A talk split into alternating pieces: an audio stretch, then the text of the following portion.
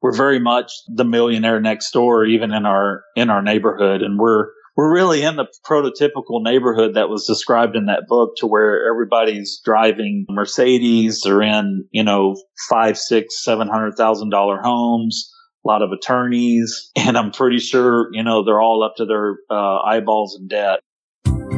You're listening to the Millionaires Unveiled podcast, where you'll hear the stories and interviews of everyday millionaires.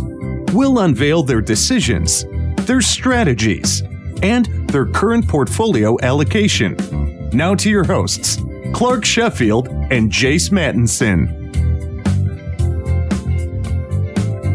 Hello, and welcome to another episode of the Millionaires Unveiled podcast. This is episode number 90.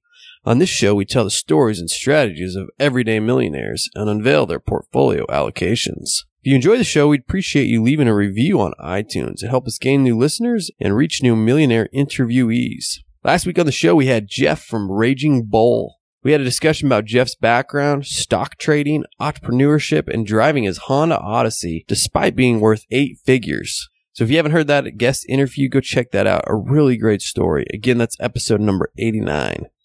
Before we get into the show, just wanted to thank our sponsor, Obsidian Capital, for supporting the show. Creating passive income is one of the quickest ways to create and establish wealth. At Obsidian Capital, their core philosophy is to enable qualified investors to create long-term wealth passively through strategic real estate investments.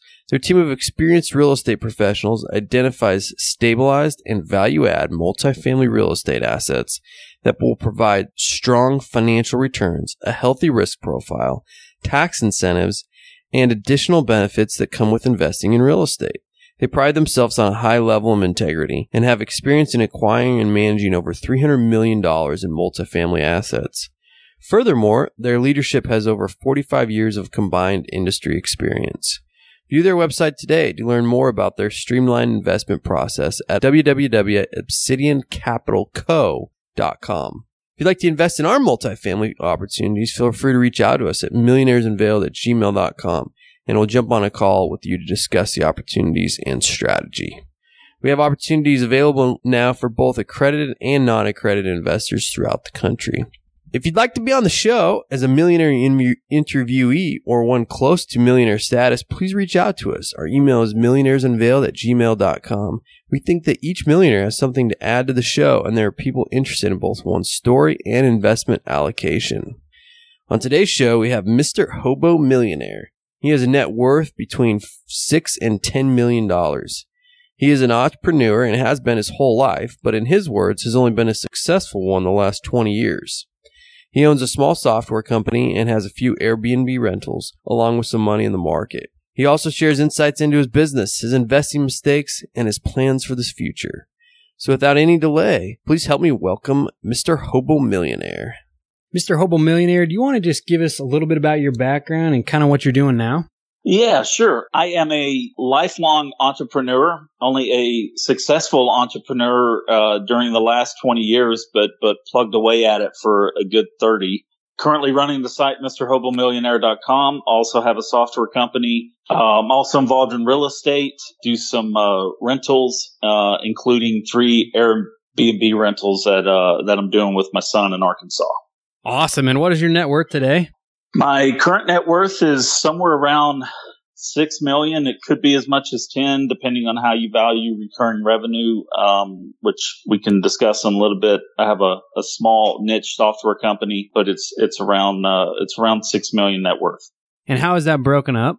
Um, let's see. So the business is the biggest part of it. That's around at least four million dollars in net worth.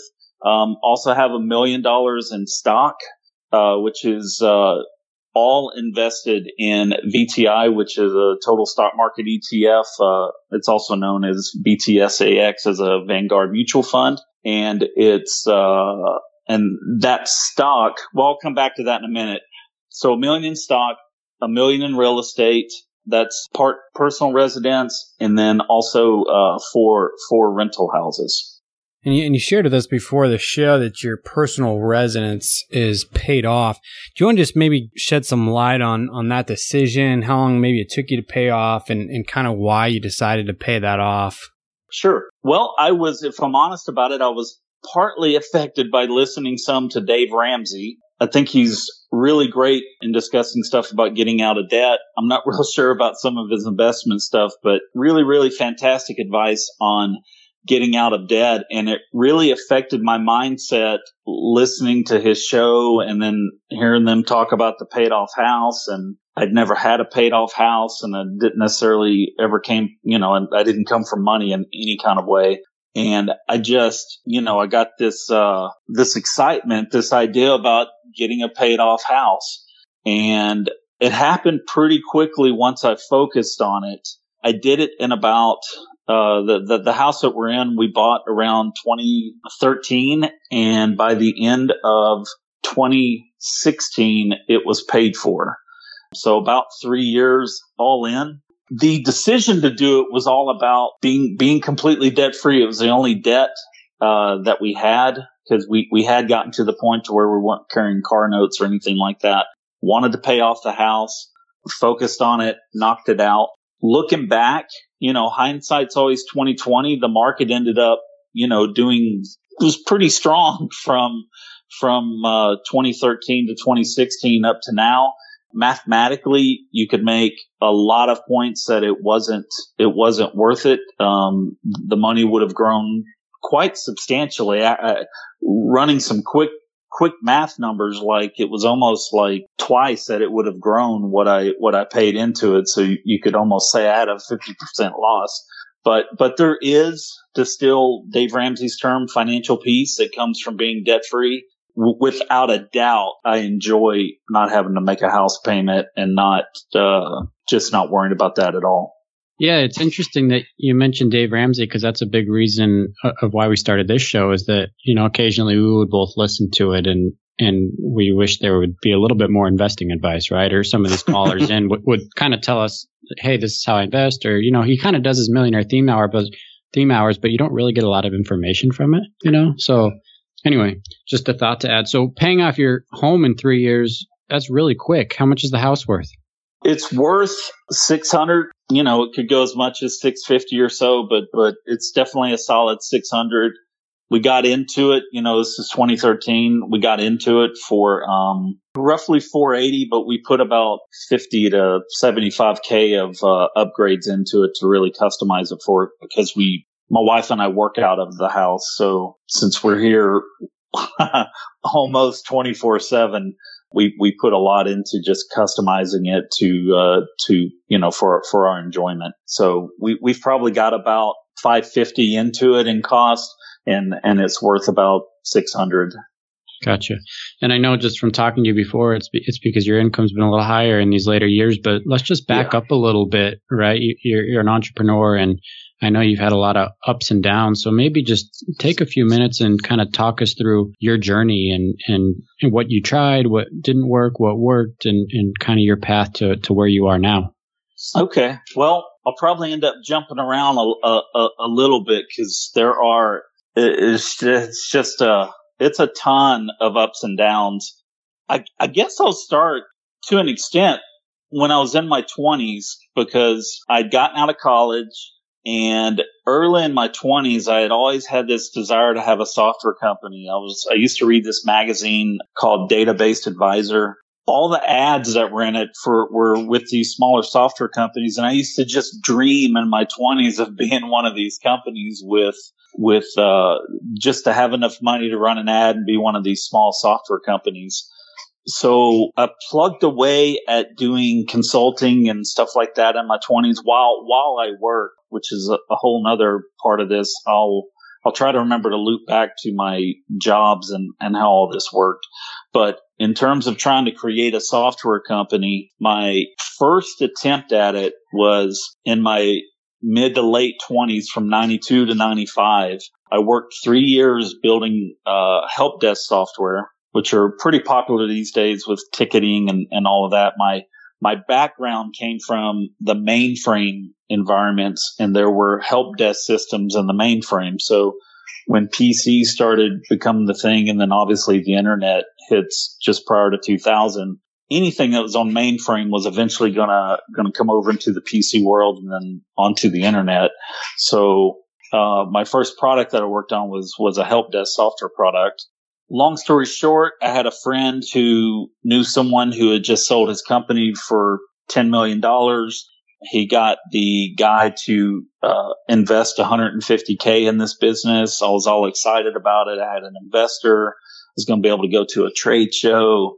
I was really good at scrimping by and bootstrapping things and doing things cheaply, but this this investor wanted me to spend this money, so he wanted me to go to trade shows. He wanted to, you know, pay for an expensive booth. He wanted me to have the right phone equipment. So, long story short, he had me blow through this 150k pretty quick, and we did go to the trade show, got tons of leads. I should I should mention when I got this investment, I quit my job, which at the time I was working for Sprint. We did this trade show. We got tons of leads from the trade show, but what we were selling was a long sales process. And long story short, when we didn't start having sales immediately, this investor that I had found shut everything down. So we like started and finished within three months. Now, this was one of my first lessons uh, that I learned with creating a company, working with investors and all that. And that is, you know, the big one is be careful of who you take money from. Be careful of how much you negotiate power wise. Cause I actually gave him a large percentage of this company to where he'd have control. It was something that he wanted. And I had a deal with him to where if this, this may sound silly to some, but I had a deal with him to where if I reached a million in sales within two years, I could get back like 75% of it and then I could run it. And I believed so much in myself when I was selling, like, um, I was like, I was okay with that. It, I never, I never, it never once dawned on me that, well, he has control so he can shut everything down if he's not happy. Like I was just in my young twenties. I just never thought about that. But to reiterate, I spent three years of coding this software, quit my job, within three months it was over and I actually had to go back to Sprint and ask for my job back. They didn't know what I was doing. I, you know, I left in a nice way, but like that was a, that was a really down time of trying to start a, a, software company and then, and then it, uh, it, it flopping past that. So that was, uh, like I said, that was around 95 or so. One of the things, this is a really long story. So if if you want me to stop at any time, let me know. But th- this this this is uh th- this is good stuff and and explains a lot of my ups and downs. So it's mid '90s. The software company gotten shut down, but one of the tools that I used for for making this help desk app w- was a reporting software. And without getting too specific, let's just say it was Excel but it was it was reporting software and I started doing consulting in in this reporting software. Then um, I did two years of that. I would work my full time job and then go do part time work doing some of this uh, this reporting stuff. So come 1997, the internet, you know, was starting to, to become the internet. And, um, I registered some domains related to, to this software product put out some, just some pages to do consulting and training in it. I'd become really good at it. And I put consulting requests and believe it or not, I started getting random requests from all over the US to do consulting and training on this software. And I put out a, a crazy rate at the time. I was, I was doing consulting for $1,200 a day. And that was for an eight hour work, but I would pay for all the travel. So they didn't have to pay for anything. I travel anywhere in the country, $1,200 a day. And most of these places were doing, you know, a week, two weeks, stuff like that. So I did that for a little while, earned some money, was trying to pay off some debt at the time and I was oh I, I, should say I was able to travel around the, the, the country doing this because I worked a my full time job was a weekend shift night shift job. So I worked Friday Saturday and Sunday night. Towards the end I'm skipping over a couple things but towards the end I was working for Fidelity Investments.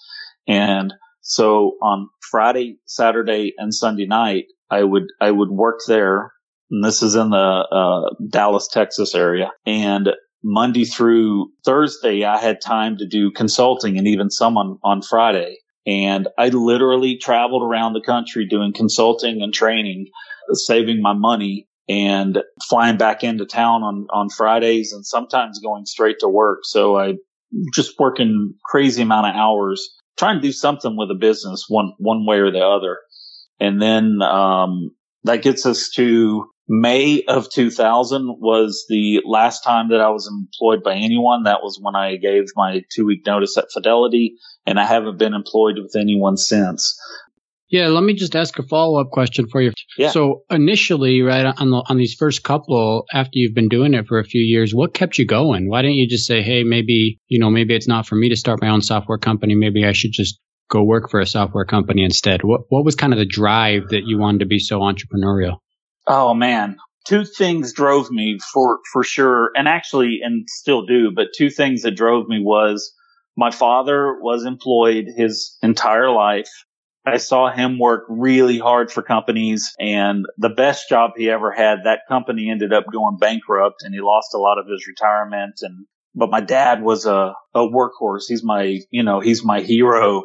I tell my son all the time that, you know, even this crazy story I'm telling you about how much I'm working, like I still feel like my dad could outwork me. So he had such a strong work ethic. He gave everything to his companies. That drove me combined with once I did work for companies, I was a I was a really good employee, but I did not enjoy the corporate politics. It just it made me bonkers. And you know, we I'm a big believer that the world's not fair, but I did not like the idea that things weren't fair on a job, and that if you outwork somebody, that someone else might still get promoted ahead of you. That kind of corporate stuff just made me bonkers.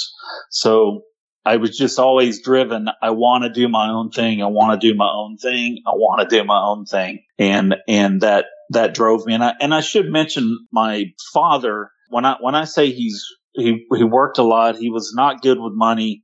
He was still working at the age of 68, got cancer and died very quickly. And th- this happened back in 2013.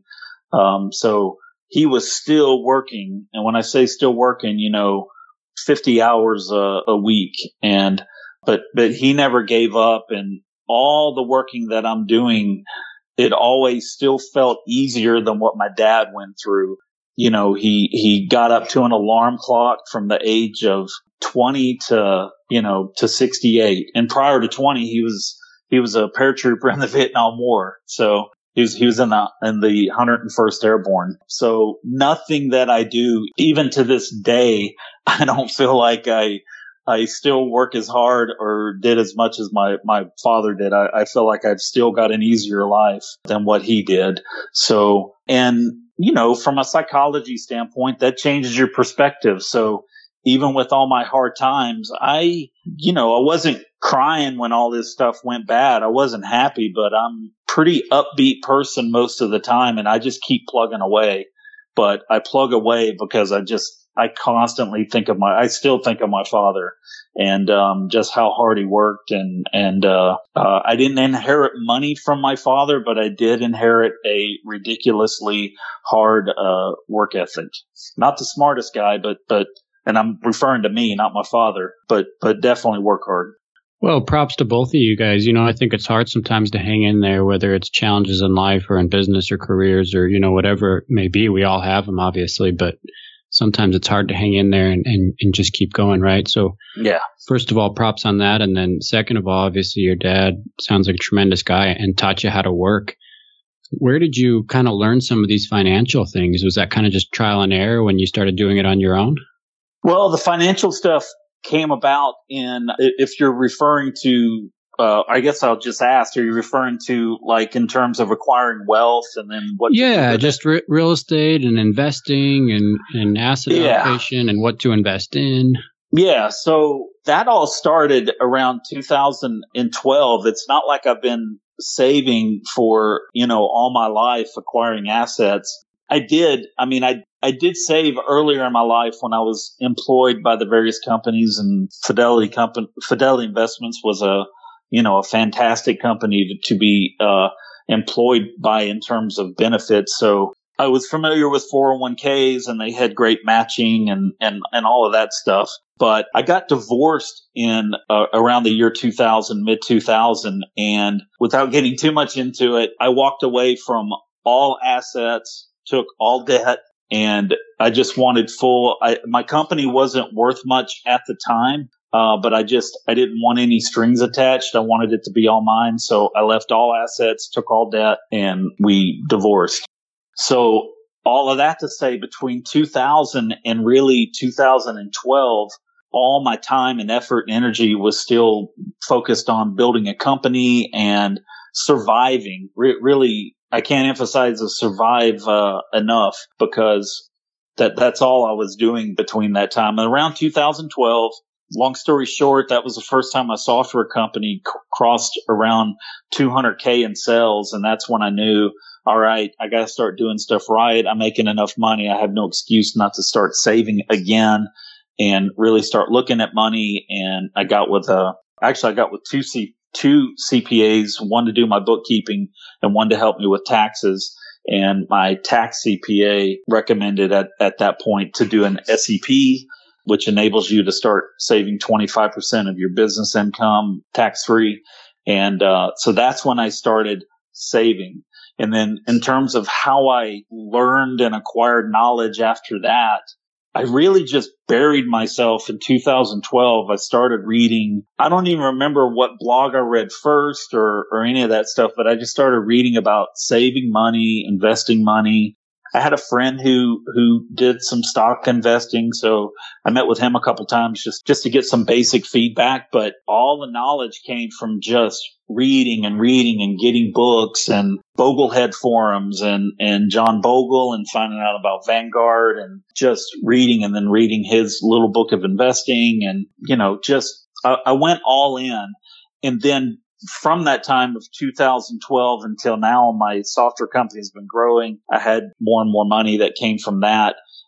Just kept investing that in into these stocks and, and stuff that I'd studied up on, and then got into to, to real estate I'd, I'd always wanted to get a little bit into that. And my son actually had an idea of doing some Airbnbs in, in Arkansas that catered to mountain bikers. So he moved there to run it. And then we, we both invested because he had some savings. He sold his house here and took money, took money from that and invested it with me. And, hmm. um, we got, we got three more houses there and that's, that's doing real well. And, and what we're fo- focusing on the, on the mountain bikers there. And is that what he does full time now? Is is works with those houses? He works on the house thing full time, and then part time he works. He does do some stuff for my software company, but he's working about you know I don't know the exact number, but he's working like at least sixty hours a week between doing three Airbnbs because he does all the uh, cleaning and maintenance and mowing. And mm. it's not, some people get into real estate and outsource everything. That's not what we're doing. We're very focused on doing a lot of it ourselves. Some of it we're doing ourselves also just from a, it's partly from a work ethic standpoint. It's also from learning because I believe real estate is something you need to get in and for sure when you're first learning it, you need to get in and get your hands dirty, work on some rehabs, paint some walls inside, outside, learn how to caulk, replace a toilet, do some basic plumbing. I just think you need to learn that I, I think to make really super big money in real estate, you need to, you do need to figure out how to outsource a lot of that as you go. But I think right. you need a foundation of knowledge of learning all those basics. And there's nothing like rehabbing a house or two and being super involved in that with, with learning real estate. Sure. Are those houses, is that three of them? Is that right?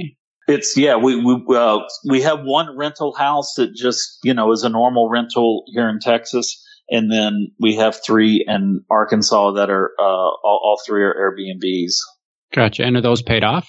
No, no, but we they're fifty percent paid off gotcha. e- each. Yeah, that that's we we have about uh, those three houses. We have roughly three hundred thousand in equity. Awesome. And then talk us through it, I guess, or for somebody who may, maybe isn't familiar, how many how many nights a year do you rent those out, and and what do you charge?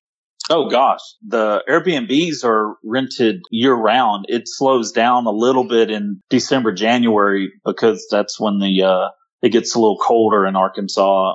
It's not a ton of ice and snow, but if there's going to be ice and snow, it's around those two months. But other than that, they, they have tons of mountain biking and my software company focusing on a niche market. I really think there's a lot of the, you know, there's a lot to be said for businesses that focus on niches because then you can, you know, you can offer stuff that people don't offer. And in Arkansas, we're focused on mountain bikers because that's becoming an industry there in, in Arkansas. And when I say focus on mountain bikers, I mean we have bike wash stations at, at the houses, we in the garages, we have uh, repair stations complete with, I don't know what you call it, but grips to where you can hang up your bike and work on it there on a workbench. And we have tools and grease and ways to clean them and, um, fix flats, all that kind of stuff. So we, we really cater to mountain bikers with that kind of stuff. And then we, since my son lives there and works them so closely, we also offer a free emergency pickup if you have a flat tire and need need us to come pick you up on the trail. We can do stuff like that. So really, really focusing on offering stuff in an Airbnb that no one else can offer or no one else wants to. That's awesome. I bet my buddies were probably renting from you a few months ago when they went up there. Awesome. Awesome. Yeah. Yeah. This is, this is all mainly in Northwest Arkansas around the Bentonville area. Yep. Yep. I've heard it's amazing mountain biking. I haven't been myself yet, but hope to make it up there someday. Yeah. Yeah. So, in terms of like ROI, what what do you end up getting out, out of an Airbnb on average? Are you looking at like a ten percent cap rate or twelve percent cap rate as end, or does it end up being a little bit better than that? It's going to end up being a little bit better than that. I don't honestly. I'm not super hyper. I'm probably more focused on like the money that I that I've made for my software company. The the real estate, especially with the Airbnb, is a semi long term thing. I'm older. It's actually something, even though I own it with my son, and, and I should say my son's an only son, so he's going to inherit a lot of what I have anyway. So the real estate is just kind of a, a long term thing. I, I will tell you that because we're doing Airbnbs, a house that would normally only rent for 1250 to maybe 1500 a month is generating in cash that we get, you know, around three grand and, and some, sometimes closer to four grand a, a month. Yeah, that's awesome. So you've got a great software company. You've got this real estate. Your house is paid for. I know you say you're old, but we know you're relatively young. Where do you go from here? What's kind of the goal? Do you have a net worth goal? Do you have a passive income goal that you want to hit? Is there a number of rentals or Airbnbs you want to continue to accumulate or software? Where, where do you kind of go? My software company is pretty passive at this point. I only, I only have to work on it maybe an hour, about an hour a day.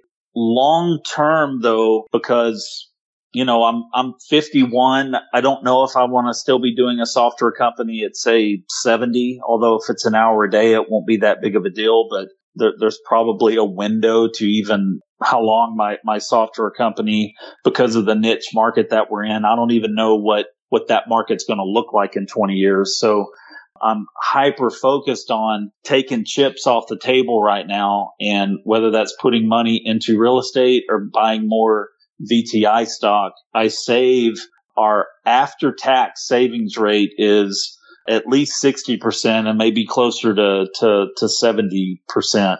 So I'm really loading up the stocks because the real estate kind of it's on its own and, and takes care of itself at this point. Uh, so I have a goal. Uh, right now we have about a million dollars in, in VTI and my goal for age 65, which is roughly 13 years from now, is to get that closer to about 8 million. But because I have software company, like I, I it all goes into VTI. So if the market goes up or down, it, it kind of doesn't matter. And I'm a big believer in the market going up over time. Yes, it has dips and yes, it can have some really big dips, but I'm a, just a huge believer in, and, uh, especially the U.S. market over time that it is always going to go up over, over time. So at this point, I'm probably saving about 300k per year in VTI is is what ends up getting getting saved in that, and that's close to 60k in an SEP, and then the rest of that goes into uh, taxable accounts. Awesome. Do your friends and, and acquaintances know how well off you are? No, uh, literally no one does. My my son is somewhat aware of where we're at, but other than that, my parents my parents have both passed away. They were they were just starting to see how good things were were kind of going, although you know they had no idea of net worth. But my my current relatives, you know, they they know we're doing okay. They know that we've been working from our house for a long time and and that kind of stuff. But no, no nobody knows where we are money wise. My neighbors don't know we're very much the the millionaire next door even in our in our neighborhood. And we're we're really in the prototypical neighborhood that was described in that book to where everybody's driving uh, Mercedes. Or in you know five six seven hundred thousand dollar homes a lot of attorneys. And I'm pretty sure you know they're all up to their uh, eyeballs in debt. And they have no idea that you know we're sitting here everything's paid for and no, no, no one, no one knows. Has your spending habits changed as you've accumulated more wealth and as you've, you know, reduced your debt and paid off your house and everything? Well, in a weird way, since I've been so focused on taking chips off the table and, and just wanting to convert business assets into stock and real estate in, in a, in a weird way, my spending habits have got even a little more frugal although if anybody looked at us and saw the house we lived in, you know, we're, we're not frugal. I don't, I don't want to give the any, we're not lean fire or anything like that. Like we're not, we probably spend, you know, a hundred K a year, even with a paid for house. Um, so we're, we're fairly loose on our spending, but not super loose either. I mean, I don't, I've been working so much. Like I, I, I've taken two vacations in the last 15 years. And that is something we're getting ready. And the, my wife and I are going to start doing more vacations. And it's just gotten to a point to where we can finally do that. Not to be overly super negative, but we've been caring, my, my parents passing away over the last five to six years. When my dad passed away in 2013, I've been caring for my mom the last five years. My wife had two grandparents that passed away. She spent a lot of time in Phoenix helping them pass. We did a lot of stuff with, you know, even like hospice and like literally helping them pass and, and all that kind of stuff. So we've, we've been real focused on our family the last few years as well, which thankfully our, our money allowed us to even have time to, to do that. So, so that's been a blessing, but we're just now getting to where we're going to start spending more on, on vacations and the, and the likes, but we don't, you know, my, my wife drives a, a, a Lexus. It's not super fancy, but it's, you know, it's paid for. Two years ago, two and a half years ago, I bought a used 2013 F-150 Platinum for about 32k, you know, paid cash. It's paid for. I'm, I'm as happy as can be driving that. It's a really nice truck. I don't drive that much because again, we, we work from our house. When I do get out, that's what I drive, an F-150. Wow. So that answers a couple of these rapid fire questions, but I just want to ask you a few more here before we go in into mistakes and advice and, and kind of wrap it up. Yeah. So what's the most expensive pair of jeans or pants you've ever purchased? I've paid over a hundred dollars and the jeans that I like cost about that much. I got them at the Neiman Marcus. It's called the, the rack store or something like that. It's like used, not used, but, uh, discounted Neiman Marcus. That's where I, cause I, I have trouble finding pants that I really like. So I found these jeans. They're, they're a little over a hundred dollars, but I have to tell you the last two pairs that I bought I went looking for them on eBay just to see if anyone sold them, and I, and I, I swear to God, I picked up a pair for twenty dollars and a pair for seven. There you go. All right, uh, most expensive shoes. I'm I'm a walker. You know, a few times a week I try to you know walk a you know like a four mile walk around the neighborhood kind of a thing. So I spend eighty dollars or so for nice running shoes every every now and then. Okay, most expensive car. The Lexus, it's a hybrid 450, I think is the number. I can't remember the number, but paid, you know, 50, 50, 55k for that. We bought it used, but we paid cash for it. Um, so that, that's the most expensive car. It's, it's my wife's, but generally I'm, I'm fine driving a, a used $30,000 truck. Okay. Most expensive meal out that you've personally paid for? We don't really eat expensive meals. I mean, if I'm I'm I'm I'm just going to take a pass on that because we just don't. Eat. Oh, I will tell you. Okay, we don't eat out, but we have started trying to eat more. Uh, I'm I'm not full blown vegan, but we've been trying to eat more meals that way. And there's a service company called Purple Carrot. It's twenty five dollars per meal, but they ship everything. We we we buy like four meals for them uh, a week, so a hundred bucks a week. We get four meals sent to us, or twenty five bucks each. That's not something you do when you're when you're uber frugal because that that's obviously a uh, a gift to be able to spend that kind of money. But but it's it's uh, really really like if you want to start eating more vegetables, I can't recommend this kind of stuff uh, any higher because they they have a way of making that stuff taste really good. It's amazing. what item or items or experiences are worth spending more money on to you? Well, we're getting ready to start taking more vacations and we don't plan on doing it cheaply. Like we have a, you know, we have a one week cruise scheduled coming up here in September. You know, we, you know, got a suite. We're not doing one of the cheaper rooms. So I, I think that stuff is worth paying for once you've acquired some money. I would never spend that kind of money not, not doing it. But I have to tell you the one thing that I enjoy spending money on now that I have it is flying first class I still would never, I wouldn't, unless I was going to Hawaii, I wouldn't spend like $3,000 on a first class ticket. But if it's a difference between flying first class and paying a thousand or flying coach and spending, you know, 250, 300, I'll spend that. And, and that's something for me that, that I enjoy spending up for. Okay. What's your predicted retirement age and net worth if you had to guess now? I think we kind of got into that a little bit earlier. Yeah, yeah. So I consider us semi-retired now because we're only working an hour on the software company. We work on other stuff that we want to work on, which is children's books. So we're, we're putting more hours into that, but that's just out of choice and enjoyment. In terms of, I don't know if I'll ever be fully retired, but I'm definitely, I'm not killing myself at this point and mainly we're just trying to get to a you know a, a, net worth of X million, you know, five million at the at the lowest in like stock because I, I plan on living long term. I plan on living off a, a two to three percent withdrawal rate. Not nothing, no problems with the four percent, but I'm just trying to be ultra conservative. And with five to ten million dollars in stock, that's you know a hundred to uh, three hundred k uh, per year on a withdrawal yeah. rate. Yeah. yeah, it kind of depends how, how big your top line is too, right? Yeah. So, what was your high school and college GPA, if you can remember? oh, uh, I don't remember exactly, but I'm I'm definitely the prototypical low B, high C. To I think my college average was like 2.8. But I worked full time. Uh, uh, most of college, I worked full time through college for for what that's worth. Okay. How much do you spend a year, household spending? Roughly in round numbers, a hundred k. Okay. Uh, any favorite books or websites or investing yeah. tools or anything that's kind of helped you along the way? Yeah, for sure. On um, there's there's a few things. I, I have the the typical books which I'll I'll run down quick. You know, Millionaire Next Door, Thomas J. Stanley. That was a really great book. Uh, How to Win Friends, Influence People, Dale Carnegie, Think and Grow Rich by Napoleon Hill. In more recent years, because those are older books, uh, more recent years, I enjoyed reading The Simple Path to Wealth by J.L. Collins. Start with Why by Simon Sinek is a really good book. Uh, another one that you may not have heard of is Perennial Seller by Ryan Holiday, and it just talks about creating something that that lasts.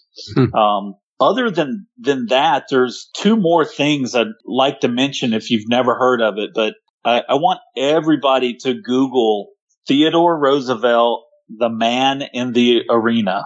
And it is just all about ignoring the critics and pursuing what it is that you're pursuing. And it is one of the most beautiful things that, uh, that I've ever read. Um, and I just recently heard about it about six months ago and, and passing, listening to, uh, Brene Brown talk, uh, do, do a speech on something, but Google Theodore Roosevelt, the man in the, re- the arena. It looks like it's just a speech. Is that right? Yeah, well, it's a, it's a subset of the speech. Uh, it's a subset of a full speech by, by Theodore Roosevelt, but gotcha. Um, gotcha. But the subset, all you got to read is that it is it is beautiful and powerful. Awesome. So just wrapping up here, you know, maybe a couple minutes on any mistakes you've made and, and what advice you now give. You know, you kind of took a little bit different of a path than a lot of the people that we've had on the show in the sense that for 30 years or so, or I guess 20 years of your working life, you know, you didn't have much of a net worth and you weren't really, if you put it on paper, right, you weren't quite there. And then all of a sudden mm-hmm. in the last six or seven years, it all started, it all started going together and now you're at six to 10 million and it happened mm-hmm. pretty quick, right? I mean, obviously you worked along the way and all those things helped you to get to where you are, but kind of took longer or maybe year after year you didn't necessarily see your bank account and your investments building up. So what advice do you give to people and, and maybe what mistakes have you made or what would you do differently on, on your path? Well, yeah, I mean, uh, th- there's been there's been lots of mistakes. So the, the the one thing in terms of mistakes is try not to repeat your mistakes and try to learn from them. I had a lot of stuff that I tried over the years and a lot of stuff programming wise that I tried. And I only told you about one of the things that failed. There were two, three, four other things that failed uh, before I made this current thing work. But I'll I'll tell you, I'm I'm sure you've heard the ten thousand hour rule from. You probably heard about it from Malcolm Gladwell, although I don't think he invented it, but he made it popular. But yeah. um, I accidentally uh, I use that term loosely, but I accidentally got in my 10,000 hours on really hard programming trying to do other things. And it was all terrible in terms of the failures, but it made me a, a better programmer over all those years and trying to, to do different things. So learn from your mistakes. Don't repeat them.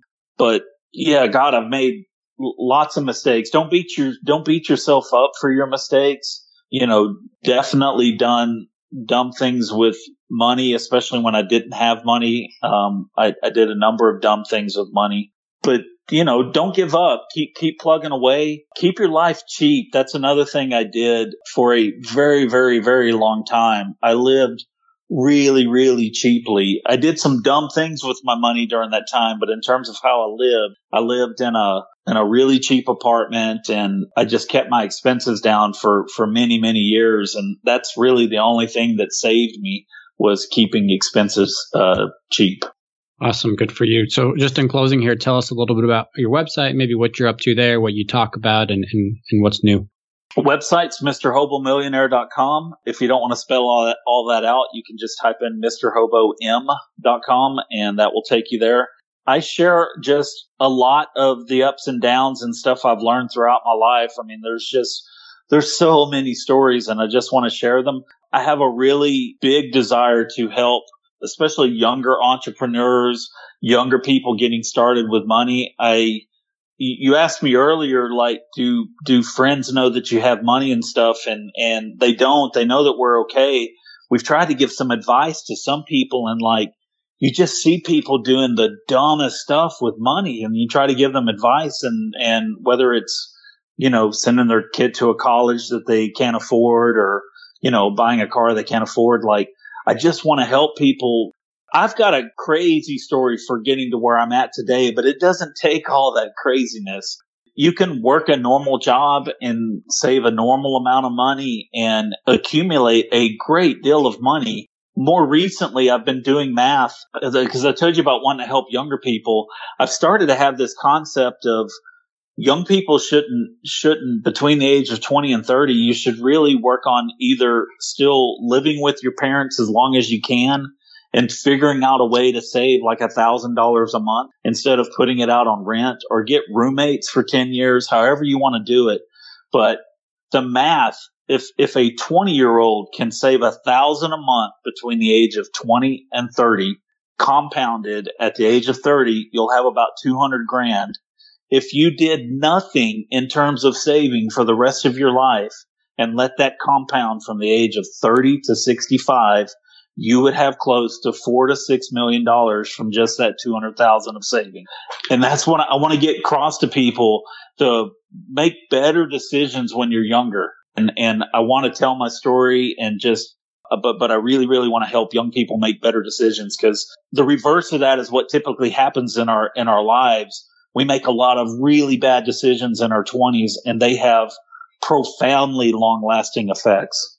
Yeah, well, thanks for sharing. And it is, I agree with you. It is pretty remarkable once you kind of plug in those numbers and see, even at a, a low return, you know, how big they get when you start at a young age. So, yes, pretty remarkable. Well, hey, Jeff, thanks so much for joining us. That's Jeff from MrHoboMillionaire.com, net worth of six to 10. Maybe we'll split the difference and, and call it 8 million. Thanks so much for coming on the show today. Thank you, Jace. Thank you, Clark. Appreciate your time. Thanks, Jeff. Thanks for listening to the Millionaires Unveiled podcast with Clark Sheffield and Jace Mattinson.